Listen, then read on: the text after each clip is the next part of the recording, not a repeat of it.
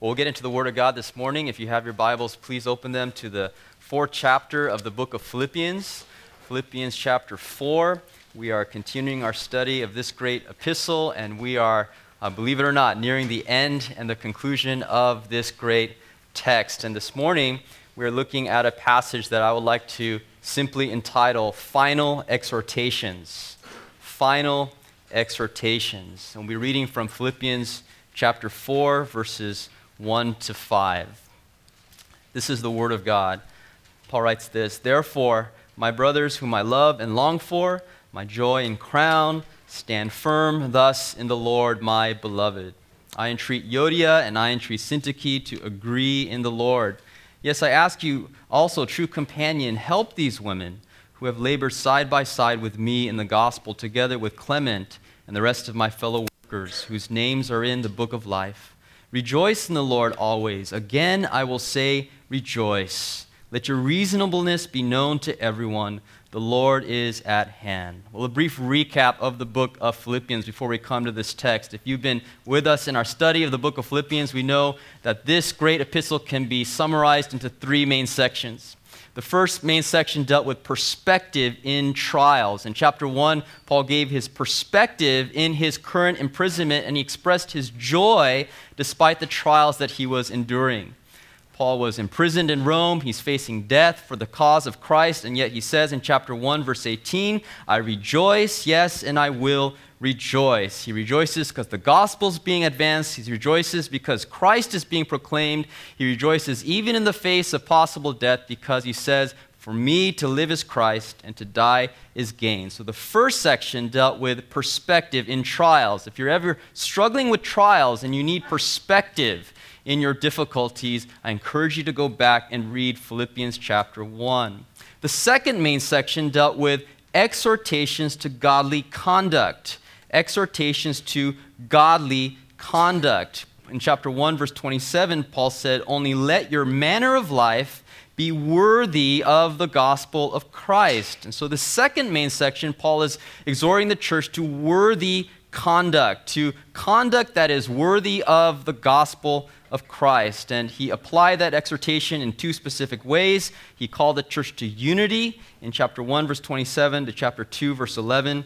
And secondly, he called the church to sanctification in chapter 2, verse 12 to verse 18. So the first section dealt with perspective in trials, the second section dealt with exhortations to godly conduct. And the third main section we wrapped up last time was a warning against false teaching a warning against false teaching. And this section began in chapter 3, verse 1, and ran all the way to the end of the chapter. Paul in chapter 3, verse 2 warns against the dogs, he warns against the evildoers, he warns against those who mutilate the flesh. And then in verse 19, he warns against those who are enemies of the cross of Christ, whose God is their belly, who glory in their shame. And so Paul warns against the twin threats of legalism and licentiousness in the church. And he calls the church to guard the purity of the gospel. So, perspective in trials, exhortations to godly conduct, and a warning against false teaching. Those were the three main sections that summarize all that we have learned so far in the book of Philippians. Now, all of that brings us to this passage this morning Philippians 4, verses 1 to 9. And what Philippians 4, verses 1 to 9 really are is the conclusion to the heart of this book. It is really the conclusion to the pastoral section of this epistle. And by pastoral section, I mean the section in which Paul is exhorting the church, where he is encouraging the church, where he is instructing the church. This is really the conclusion to the heart of this epistle. Now, in verse 10, Paul is going to go on and he's going to talk about how he's thankful for their gift. He's going to give final goodbyes. He's going to appreciate them for the gift that they've sent through Epaphroditus. But this passage is really the summary, it is the conclusion of all that we have learned so far in the book of Philippians. We see in chapter 4, verses 1 to 9, is Paul summarizes all of the main concerns and the main themes that he has unfolded for them in the book of Philippians, he summarizes those concerns into a series of practical exhortations. There are six of them. There are six final exhortations that Paul gives to the Philippian church that really sum up the main concerns that he has had throughout this epistle. Let me give them to you very quickly. You don't have to write them down, we'll cover them uh, more slowly. But first of all, he exhorts the church to stand firm. Secondly, he exhorts the church to be unified. Third, he exhorts the church to rejoice. Fourth, he exhorts the church to pray with thanksgiving. Fifth, he exhorts the church to be pure in mind and in heart. And sixth and finally, he exhorts the church to be imitators of godly examples. These are six final exhortations Paul has in this passage, and they summarize and apply the six main concerns that he has throughout this book. So, if you want to understand the book of Philippians in miniature, you read Philippians 4, verses 1 to 9. If you understand this passage, you understand really the heart of the entire epistle. If you've been with us in our study, you've been following through the book of Philippians, this is an opportunity to rehearse and to review and to recap and to really personally own all that we have learned so far in this series. And if you're just joining us in our series, this is a crash course in the book of Philippians. You're going to get all the main ideas in this book summarized and distilled into one singular passage. And so we're going to take two Sundays to look at this passage. We're going to look at the first three exhortations this morning, and then we'll look at the last three next Sunday. So let's begin looking at the first three exhortations that Paul has on his heart. The first exhortation Paul has in verse 1, he exhorts the church to stand firm in Christ. He exhorts the church to stand firm in Christ. He says, Therefore, my brothers, whom I love and long for, my joy and my crown, stand firm thus in the Lord, my beloved. Now, that verb, stand firm, really is a military call. It's military language. It describes a soldier who is standing his post, standing his ground in the midst of conflict. And it's this call to stand firm is no new call, as I said, is wrapping up the concern of Paul throughout this epistle. Back in chapter 1, verse 27, Paul said to the church, I want to hear that you are standing firm in one spirit, with one mind, striving side by side for the faith of the gospel. The Philippians were enduring persecution for the cause of Christ. In chapter 1, verse 30, Paul says they were enduring the same conflict that you see in me. They were enduring suffering and hostility for the sake of the gospel. Philippi was a Roman colony. It would have been infiltrated by the cult of emperor worship. The Romans proclaimed that Caesar is Lord, and for the Christian to make the proclamation that no, Jesus Christ is Lord would have set him up for a tremendous amount of persecution. And Paul wants the Philippians to stand their ground to stay at their post, to not be moved, to not be intimidated, to stand firm thus in the Lord, my beloved. We know in chapter 3 that the threat was not only persecution from unbelievers, but it was threat from false teachers in the church. Those who would proclaim the name of Christ and yet pervert the gospel, the doctrine of the Word of God. There were dogs out there who were perverting the church through legalism. There were enemies of the cross of Christ who were perverting the, the gospel through licentiousness. And Paul wants the church to stand firm in Christ.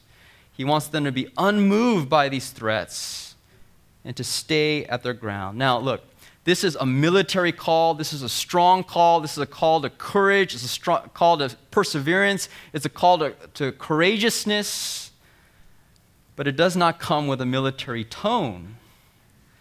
The tone is syrupy, almost sentimental. It is filled with just with words of loving affection. Paul says in verse 1 Therefore, my brothers, whom I love and long for, my joy and my crown, stand firm thus in the Lord, my beloved. I mean, if, you, if you're just reading this text, you might miss the military call because it's just so loaded down with affectionate language. Paul is just expressing his love for the church. It is because he loved the church that he wanted the church to stand firm in Christ.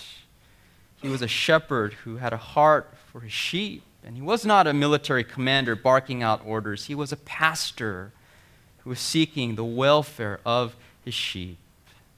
So he calls the Philippians, my brothers, those who you are in my spiritual family. We have one Father who loves us so. He says, You are those whom I love and long for. I, am in prison and I'm away from you, but I can't wait till the day that we see each other face to face.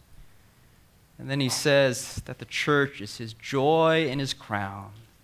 They are the reason for his boasting on the future day of evaluation. They are the evidence that his ministry was not in vain. And he lows together this string of affectionate language and he says, Stand firm in the Lord. And then he can't help but add at the end, My beloved, because he's just so filled with love for this church that he's privileged to shepherd. Paul understands the love of Christ for the church and because he understood that Christ loved the church with such a passionate affection, his own heart was filled with affection for the church. He says in chapter 1, verse 8, I long for you all with the affection of Christ Jesus. The affection you see in me is the affection of Christ for you. And so he says, Stand firm in the Lord, stand firm in Christ. Brothers and sisters, I would seek to balance that, that balance of toughness and tenderness that's found in this text. Or one pastor used to tell, tell me a, a pastor needs to have a, a skin of toughness and a heart of tenderness. And that was the heart of Paul. I mean, there were times where he was just strong and he was direct and he, was, he, he called the church to walk in a manner that's worthy of the gospel, but it was all balanced by this tender heart in which he says, You are my beloved. You are my joy and crown. I long for you all, the affection of Christ Jesus. And it's with that same spirit that I would come to you this morning and plead with you as a church that we are called to stand firm in Christ. What this is, is in this text, it's a reminder to us that the church is in the midst of a spiritual battle. We are in the midst of a spiritual conflict, and we are called to be good soldiers of Christ and to stand our ground in the midst of a hostile world. Ephesians 6, verse 12, identifies the source behind this battle. Paul says, Our struggle is not with flesh and blood, but with the rulers and authorities of this present darkness. He reminds us this is not a human battle, it is a spiritual one. It is a spiritual conflict with a spiritual enemy. We must use spiritual weapons to fight this battle.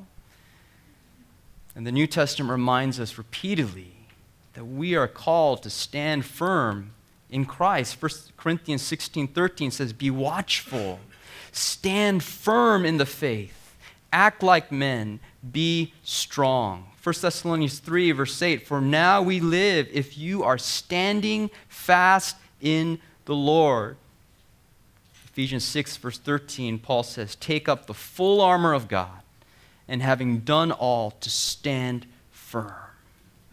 I would remind you this morning that we are not in, only in the midst of a spiritual battle, but God has given us the resources to stand firm in this battle.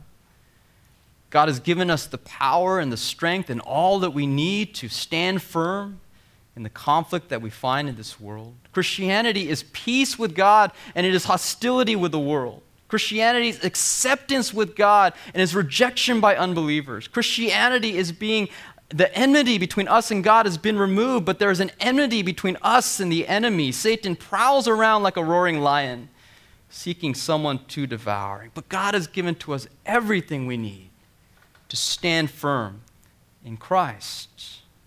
He's given to us the full armor of God, which is the belt of truth the breastplate of righteousness, the shoes of the gospel, the shield of faith. We have the sword of the Spirit, which is the word of God. And above all this, we have the weapon of prayer by which we destroy, destroy strongholds. God, if I could put it this way, God hasn't given us a little BB gun to take into the fight, that we're just throwing little pellets at Satan. No, God has given to us a tank and he just said, Get in the tank, get in the armor that I provided for you, and in this armor stand firm in Christ. Many of us, we are not standing firm because we're not using the right weapons. We're fighting the battle with human ingenuity, we're fighting the battle with human creativity, and God says, No, I have the weapons of God. The weapon of the Word of God, the weapon of prayer, and the church needs to wield these weapons in order to stand firm in Christ. 2 Corinthians 10, verse 4 says, The weapons of our warfare are not of the flesh, but have divine power to destroy strongholds. And 2 Peter 1, verse 3 says, God has given to us all things that pertain to life and godliness. Now, some of you are saying, Dan, you know, this sounds like something that maybe you're overreacting here. I mean, I live in Orange County, I live in Southern California, the sun is shining. It was a little bit windy this weekend, but overall, I mean, I get to go to the, the beach in January. It's, life is good. I don't sense the war. I mean, doesn't it seem like, like uh, you're overreacting here, talking about the spiritual forces of darkness and this wickedness, and Satan roaring around like a prowling lion seeking someone to devour? Well, brothers and sisters, I would encourage you with the heart of Paul because you are my beloved. You are my joy and crown. I would encourage you that if you are not aware of the spiritual battle in your life, you are probably not doing a good job standing firm in it. And that one of Satan's great strategies to deceive us in this battle is to deceive us into thinking that there is no battle. We live, admittedly, in a society where we do not face the intense persecution that other societies do. I know many of you are, have been persecuted for your faith. Many of you have been insulted and for, forsaken by friends and family for your faith, and I don't want to minimize any of that. At the same time, we must confess that we don't experience the same hostility in, in communistic countries where they meet in secret societies in which being a Christian can land you in jail or even cost you your life. We don't experience that type of intense hostility, but I believe that the assault against the church in our context, the assault of the church against us in Orange County, is not so much the threat of intense persecution, but it is in the threat of intense seduction. If you persecute the church, the church will scatter and spread everywhere, and it will only cause it to grow. But if you seduce the church to love the world, if you seduce the church by the lust of the eyes and the material things of life and the boastful pride of life, if you seduce the church's affection so that the, their heart is no longer pure and sincere in their devotion for Christ, you will make the church like the world and the church will lose its power. And I believe that that is the assault against the church in Orange County and in Southern California. And that is the threat that we need to stand firm. We need to stand firm. We need to wield the sword of the Spirit and the Word of God, and we need to say we will not be distracted, we will not give in to worldliness. We will fight this with, with everything that God has given to us. We will stand firm using the armor of God, and we will we will seek it, but with everything that God has given to us by His grace, to cultivate a heart of sincerity and purity and love for Christ. Paul wants the church to stand firm in the spiritual battle.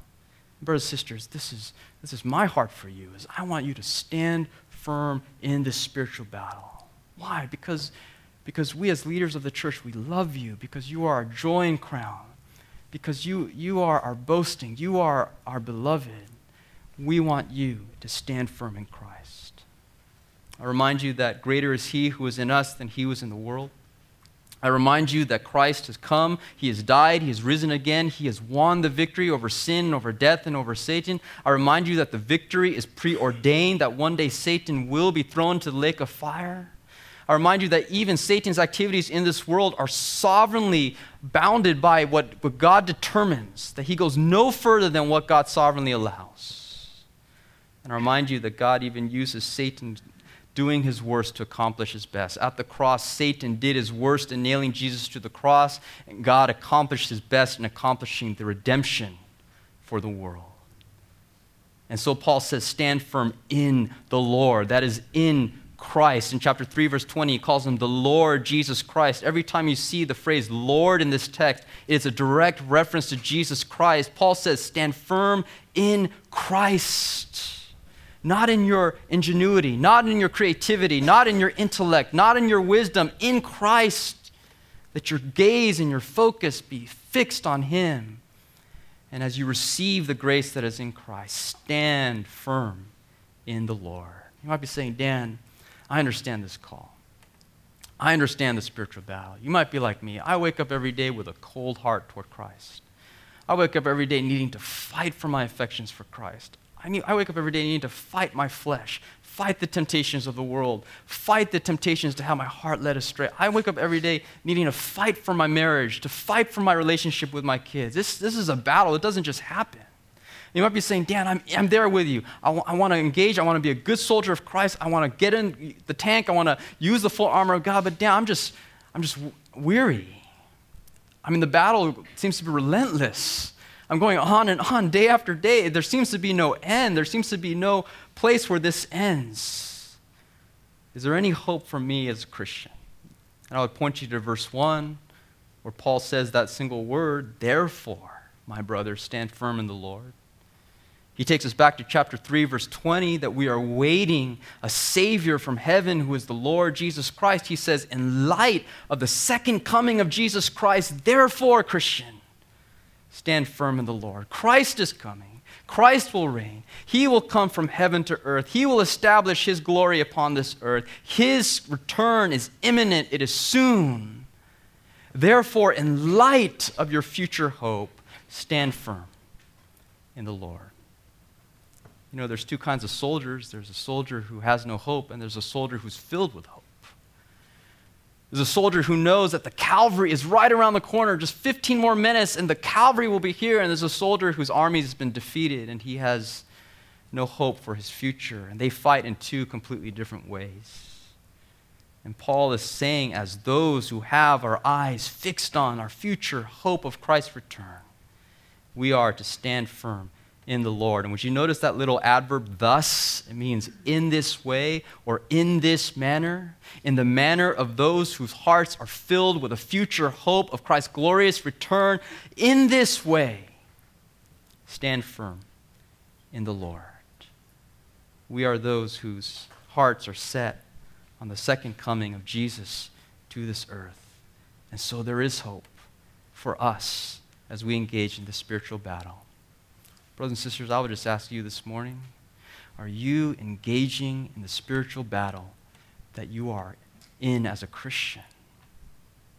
Are you engaging in the spiritual battle that is before us?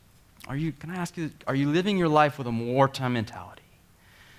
Because if you're living your life with a peacetime mentality, then, brothers and sisters, I'd plead with you from this text that you are my joy and my crown, my reason for rejoicing.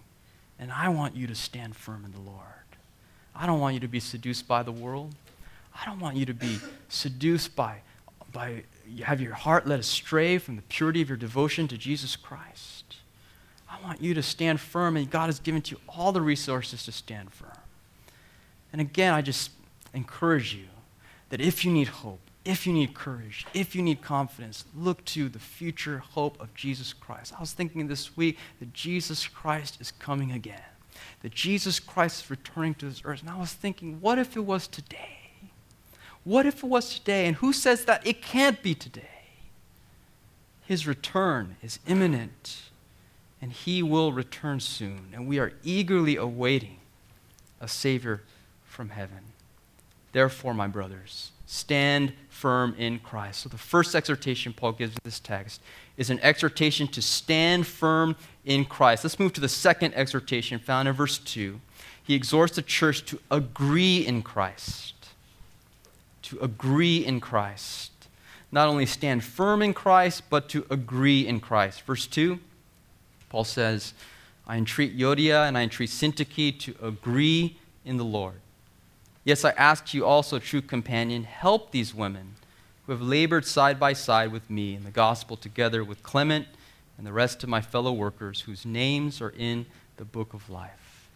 So it's like going from this great wartime epic where there's all these soldiers and they're clashing together, and then you go into the second half of the double feature and it's this quiet movie between two individuals. Or it's like listening to a great rock record that begins with this epic uh, epic uh, song that just has all sorts of uh, loud sounds going on. And then the second song is this quiet interlude, a duet between two people. Paul moves from this great theme of standing firm in Christ, of being good soldiers of Christ, of engaging in the spiritual battle, to this very practical concern, a housekeeping concern in the body of Christ and it is a concern about two women in the church named Euodia and Syntyche. Now, we don't know too much about Euodia and Syntyche, but what we do know is found in this text. These were faithful servants of the Lord Jesus Christ. These were not rabble rousers in the church, they were not spiritual flakes. They were not those whom you would doubt their spiritual salvation. These were faithful, committed, passionate Christians who were in the local church. Paul calls them in verse 3 that they are fellow workers with me in the gospel. That's an expression of affection, that's an expression of affirmation. He, is, he used that term to describe Epaphroditus in chapter 2. He says, These are fellow workers with me in the gospel. And furthermore, he says in verse 3 that they have labored side by side with me in the gospel ministry.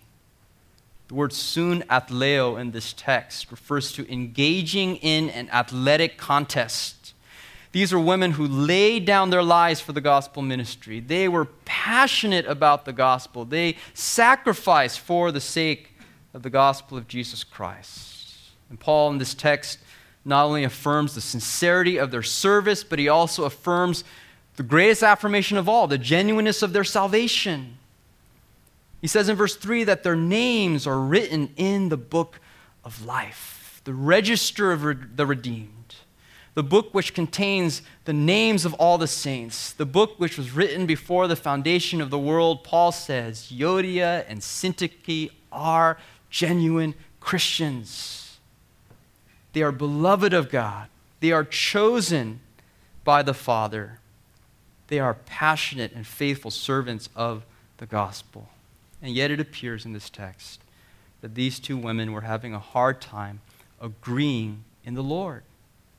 They were having a hard time coming to relational unity. And what we learn in this text is that relational disunity is not, it's not a struggle just for the spiritually immature. It's not a struggle for those who are only weak in the faith. Even the strongest, most committed Christians can and will struggle with relational disunity. You'll remember in Acts chapter 15, Paul and Barnabas came to such a sharp disagreement on what to do with John Mark that they went their separate ways. And I surely don't want to assign sin to that text if the text doesn't say that it's there, but I would say that even the most committed Christians can have a difficult time agreeing in the Lord. Now, you would think that Paul, in singling out these women, in naming names, that this would be an embarrassing thing for Euodia and Syntyche in the church. Remember, this is a real letter written to a real church with real people, and it was read aloud so that others could hear what Paul was saying. But the language of Paul in this text is just, I just can't emphasize this enough. It's just so warm and it's just so affirming. I mean, he just spends all of verse 3 just affirming their faithfulness and just appreciating them for their labor. He affirms the genuineness of their salvation. And then when he gets to the exhortation itself, it is just so gracious and so very gentle. You'll notice that verse 2 does not read, I command Euodia and I command Syntyche to agree in the Lord. It does not read, I order Euodia and I order Syntyche to agree in the Lord. Paul could have done that. He was an apostle. He had all the authority to do that if he needed to. But instead, he uses this very gentle word. He says, I entreat Euodia and I entreat Syntyche. The word entreat could literally be translated to beg. Paul is not up there on his apostolic high horse shouting down orders to Euodia and Syntyche. He's on his knees before them. And he's just appealing to them as a brother in Christ. This is another example of what I call Paul's pattern of apostolic restraint. I mean, the man just restrained himself from using his authority as an apostle as much as possible. He could have gotten in Euodia's kitchen. He could have gotten in Syntyche's kitchen and just said, I order you to agree. I've done this with my girls. My girls are fighting. She stole my stuffed animal. She stole my toy. And I get them together and say, I'm your dad. You apologize. You apologize. You guys hug, get along. Why? Because I'm your dad and I say so. And I use my authority with my daughters. And Paul could have taken that approach with these two women, but he doesn't. He just appeals to them in love and he, he really begs them and encourages them. would you notice in verse 2 that he doesn't take sides? I mean, it would have been real easy for Paul to say, well, Euodia is right and Syntyche's wrong. And Syntyche, you just need to apologize to Euodia. It would have been really easy for Paul to say, well, Syntyche has good arguments and Euodia, you just need to get along. He doesn't do that. He's just so equal in his treatment of both Euodia and Syntyche. One commentator says this text is like he turns to Euodia and pleads with her. And then equally, he turns to Syntyche and pleads with her. You look at the language of the text I entreat Euodia and I entreat Syntyche. It's equal treatment both ways. And he's just begging these women to agree in the Lord. I'm sure Syntyche thought that Euodia should make the first move. I'm sure Syntyche was sitting back and saying, Well, Euodia should be the one to apologize to me. And I'm sure that Euodia thought the other way. And Paul just appeals to them both to agree in the Lord. And as an expression of his pastoral concern, he calls a third party in to help these women. In verse 3, he says, Yes, and treat true comrade. He says, I ask you also, true companion, help these women who've labored side by side with me in the faith of the gospel. There's been a lot of discussion over who this true comrade was. Some say it was Dr. Luke, who might have been in the Philippian congregation. Others say it might have been an elder in the Philippian church. Some say the term comrade should go untranslated. Paul is speaking to a man named Syzygus, whose name just happens to mean comrade. We don't know. I don't know who this person was. I do know this that Paul was asking a third party to help these women in the church. And he desired the unity between these two women. Why? Because he loved them so much and he appreciated them so dearly. Now, listen to me very carefully because this is really the point of the whole thing. What does it mean to agree in the Lord? What is Paul calling for in this passage? What is he telling Euodia and Syntyche to do? I mean, is he saying to Euodia and Syntyche, you guys need to agree on every single opinion, every single issue? You need to hash everything out until you come to complete agreement. Is that what he's saying to these two women? Because if he is saying that, that's a very tall order. What exactly is Paul calling these women to do? Well, the word agree in verse 2 is the Greek term phroneo. It's the same Greek term used back in chapter 2, verse 2 when Paul said, Complete my joy by being of the same mind. He says, I want you to be of the same phroneo. And the word phroneo could be translated mind, or better yet, mindset. It's really referring to a perspective in life, an attitude in which you view others. When Paul says, I want you to be of the same mind, he's calling for a shared mindset in how you view the body of Christ. And what kind of mindset is Paul calling for? In chapter 2, verse 5, he says, using the same word, have this mind among yourselves, which is yours in Christ Jesus, who humbled himself to the point of death, even death on a cross. If I could boil this down really simply, the agreement that Paul was calling these two women to was not so much an agreement of intellect as it was an agreement of attitude. Paul was calling these women to share the mindset of Christ, to share the perspective of Christ, to humble themselves before one another, and to view one another with a lowly spirit. Listen, if you and I, the only way we can come to unity is we agree about every issue, agree about every opinion, we hash out every single differences, then, well, that's going to be a tough order. And that may be what we need to do at times, but that is not what Paul is calling for in this text. What Paul is calling for is something I think that is much more reasonable and much more gracious. He's calling for these women to approach one another with the mind of humility. Husbands, the issue when you struggle with your wife is not that you guys need to agree on every single issue. The issue is you guys need to agree on your attitude toward one another. You guys need to come with a, a humble attitude. You can agree on the issues and disagree in the attitude, and you don't have unity.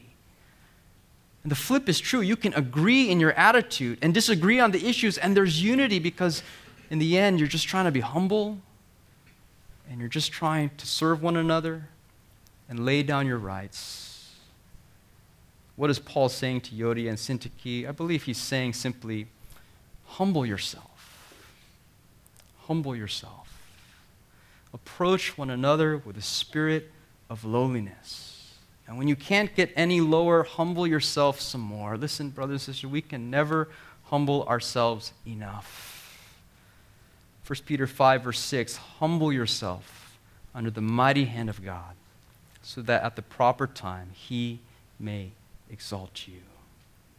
Listen, I don't want to distract from the Word of God this morning, but I do believe that it's appropriate for leaders to confess where we have failed. And one of the things about preaching the Word of God verse by verse is you have to preach the passages that you're struggling with, that you're failing to live up to. And this is one passage that I have failed to live up to. I have failed in my own life to have a Christ like heart and a humble spirit. And because of my pride, I've contributed to relational conflict even here in this church. And this is a passage that I believe the Lord needed me to hear, that I'm seeking to repent. Even this week with my wife, we had a disagreement. I tried to get agreement by pressing the issues. And the Lord is reminding me in this text that's not how you come to unity with your spouse. You come to unity in agreeing in your attitude, not just in your intellect.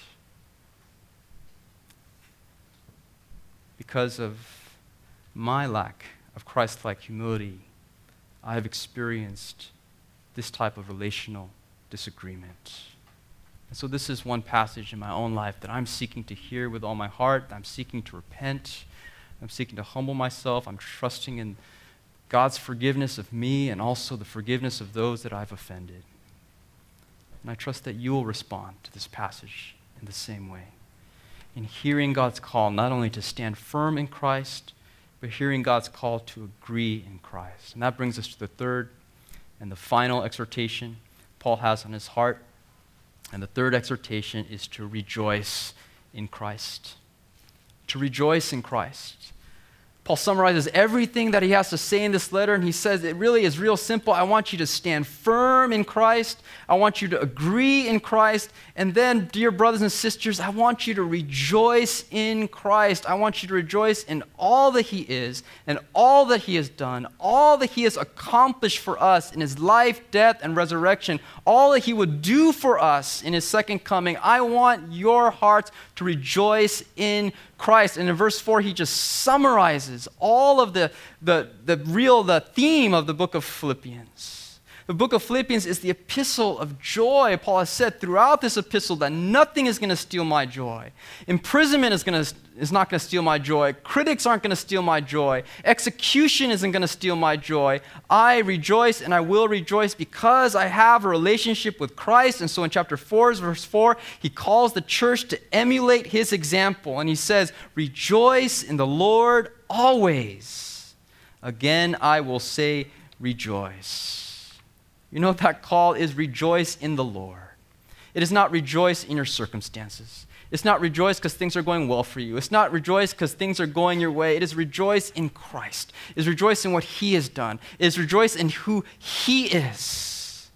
And if you rejoice, your joy is founded in who He is, you can rejoice always because He never changes, because His work never changes, His blood never loses its efficacy. His resurrection never loses its power. The hope of his second coming never loses its diminishing force in our lives.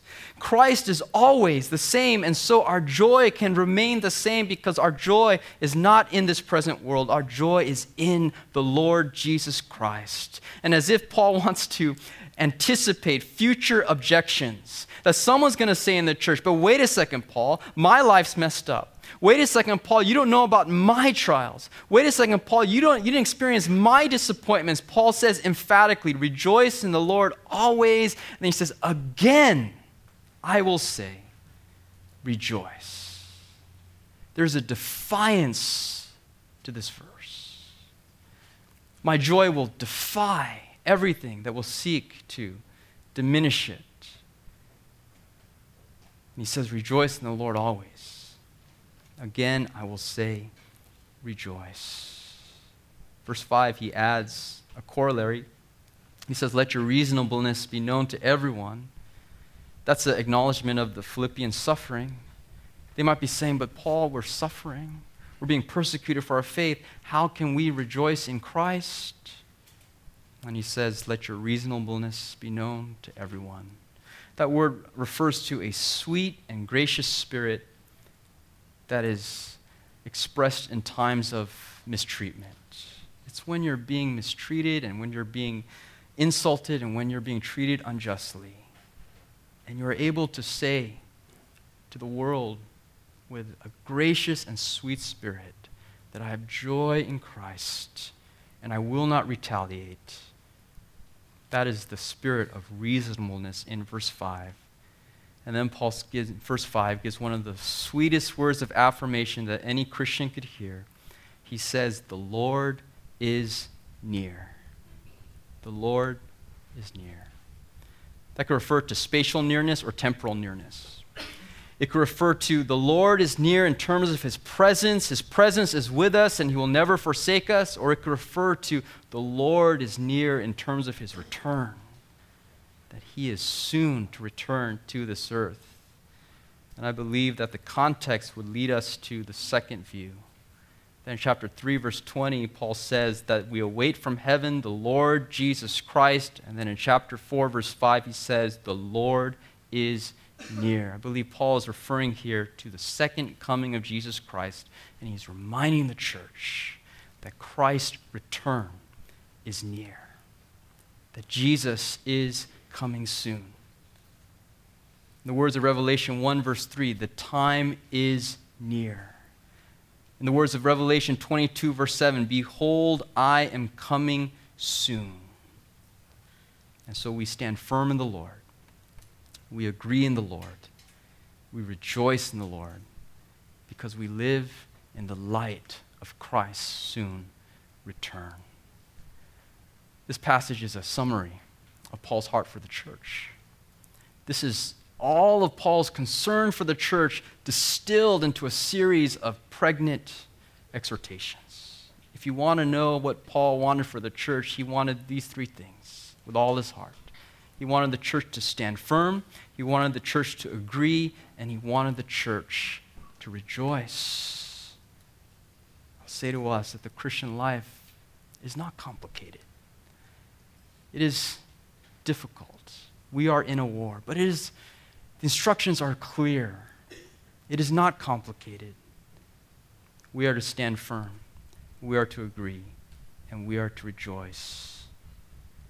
And it's really that last exhortation that's going to lead us to the Lord's table this morning. Because Paul wants us to rejoice in the Lord. He wants us to rejoice in Christ. He wants us to remember all that Christ is he wants us to remember all that Christ has done, and He wants our hearts to be filled with joy because of the finished, completed work of Jesus Christ. That is our heart as we come to the Lord's table, as we take the elements, the bread, and the cup. We come to remember Christ. We come to have our eyes focused on Christ we come to rehearse the great works that he has accomplished in his life, death, and resurrection. And we come to remember his love for us, which was expressed at the cross 2,000 years ago. And having remembered all that he is and all that he has done, we desire to rejoice in him. Brothers and sisters, as you come to the Lord's table, I pray that your hearts will be filled with joy in Christ I felt that this, pray that this time, as we take the bread and the cup, would be a time that would fill your heart with such a steely, persevering joy that no matter what you face in this coming week, that joy will never be taken away because you know that Jesus Christ has died for your sins. And his love is a love that will never be taken away. And I remind you as we come to the Lord's table that we not only remember the first coming of Jesus to this earth, but as we take the bread and the cup, we are anticipating the second coming of Jesus to this earth. The Lord is near. 1 Corinthians 11:26 says, "For as often as you eat this bread and drink the cup, you proclaim the Lord's death until he comes." We're going to ask the praise team to come forward and lead us into some songs of praise. We're going to break the bread and take of the bread and the cup.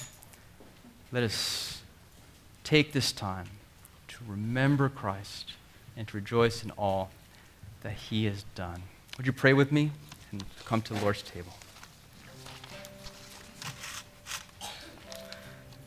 Well, Father, we thank you for your word this morning. It is your word that is our spiritual food.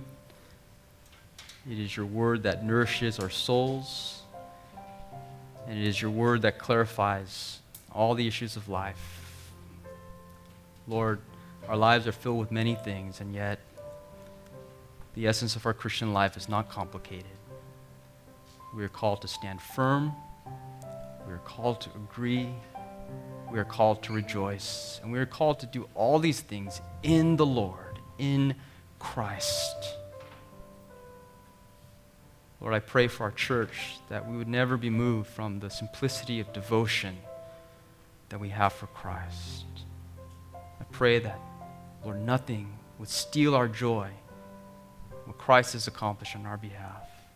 And as we come to the elements this morning, Lord, bring our hearts to intentionally, to thoughtfully, to quietly remember Christ have our eyes fixed on the cross of Calvary, where Jesus died for our sins, that our joy may be full as we come from this time. Thank you for this time. We pray all this in Christ's precious name. Amen.